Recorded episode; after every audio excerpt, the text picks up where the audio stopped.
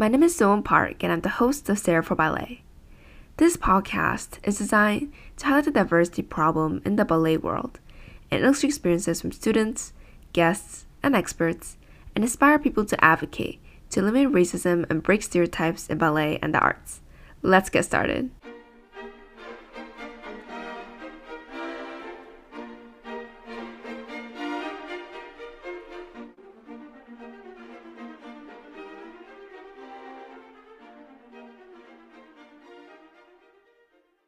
Welcome to an episode of Sarah for Ballet podcast.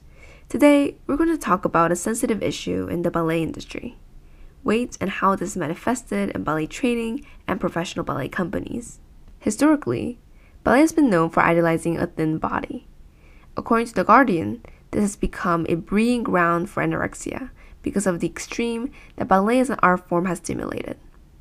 Most professional ballet dancers are naturally slender However, even those with these genes who are selected at a young age for their physique feel that their bodies aren't good or skinny enough. There's been a notion that being skinny will help one get the award or help them be promoted in the company. Although there has been a lot of progress in the world of ballet, being slim and skinny with extreme dangers in health has still been prevalent in the ballet community.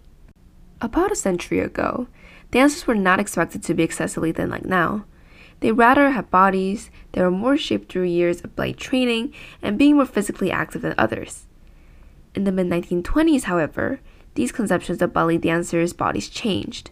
Women, in general, were under unwell pressure to become more slender by the zeitgeist, which encouraged boys' hips and flat breasts, promoted by a few such as the beauty and advertising industries. This was further encouraged by the idea of an androgynous body, highlighted by the changing choreographic aesthetic. As the concept of abstraction became more and more popular, choreographers such as George Balanchine focused on shape and line rather than story and character in ballet. This also created the leotard that dancers now wear in classes, and sometimes even on stage, for design simpler that gives more clarity. A lot of dancers didn't like the leotards as it made them conscious of their weight. Thus, it is evident why dancers now have a difficult time in reaching their ideal weight for ballet dancers, especially when they wear a leotard every day in class. Some people have argued that there has been a fetishism in the perfect slim body that a ballet dancer needs to have, which is destructive in itself.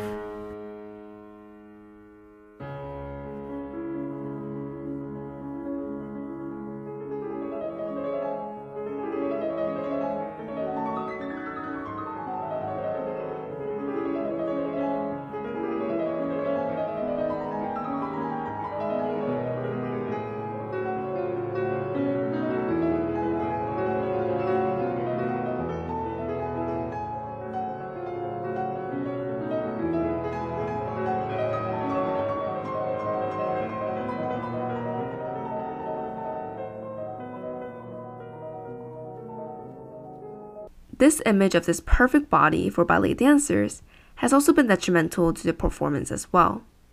American Ballet Theater physical therapist Peter Marshall said, Extreme thinness often leads individuals cannibalizing their protein stores, which results in losses in strength and power, and, in my experience, increases their chances of injury, particularly stress fractures. As dancers are trying to lose weight rapidly, they're also getting weaker and weaker. For a lot of dancers, Losing weight leads to starvation, purging, and addictions to appetite suppressants. In addition, it doesn't help that a lot of companies have been turning a blind eye to the culture of eating disorders that has been caused by the perfect body notion. In 2012, Ballet's first ever international conference on eating disorders was hosted by Dance UK in London. Former ballet artistic director Monique Mason announced any director of a company who said they have never had an anorexic dancer would have to have been lying. Ever since then, more ballet companies have been calling for change to instill a healthy body image among dancers within the company and beyond.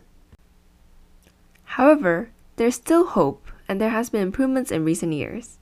For instance, Royal Ballet director Kevin O'Hare has promised professional psychological support and expert physical therapy for his dancers, while Tamara Rojo at the English National Ballet announced that she was determined to instill the importance of a healthy body image and to root out any remaining instances of disordered eating among her dancers. Looking forward, it is essential to change the body image of ballet dancers in the ballet community. Thank you for listening to our podcast.